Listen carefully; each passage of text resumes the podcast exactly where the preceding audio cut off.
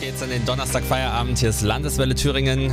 Gleich für Sie. Scott McKenzie, der nimmt uns mit nach San Francisco. 15.41 Uhr haben wir's und es gibt ja wirklich die verrücktesten Wettkämpfe. Sonntag ist wieder so einer davon. Der 66. Harzer Jodler-Wettstreit steht auf dem Programm.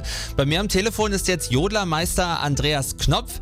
Herr Knopf, wie ist das denn überhaupt mit dem Jodeln? Kann das eigentlich jeder lernen? Nein, weil man muss diese Veranlagung haben.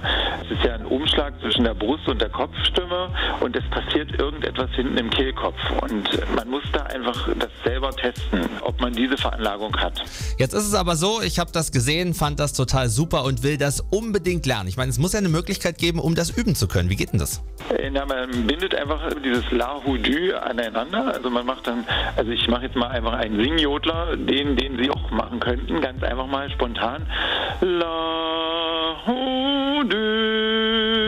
Das ist jetzt reines Singjodeln. La Houdou. Genau, das ist jetzt einfach das Singjodeln, was jeder auch in jedem Lied mitmachen könnte. Also die verkappte Variante sozusagen. Wie muss ich denn dann das richtige Jodeln anhören? La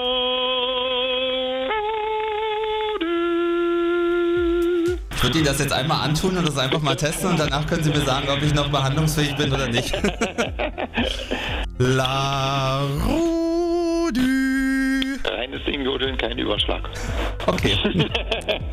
Sie können ja gerne in der Trachtengruppe Altenbrag Mitglied werden und dann sozusagen das über Jahre trainieren und dann reden wir nochmal in fünf Jahren drüber. Na, das ist doch ein guter Plan. Und wenn Sie mal Leute sehen und auch hören wollen, die das wirklich können, dann ab in den Harz. Sonntag ab 10 Uhr gibt's den 66. Harzer Jodler-Wettstreit in der Waldbühne Altenbrag. Mein Thüringen, meine Landeswelle.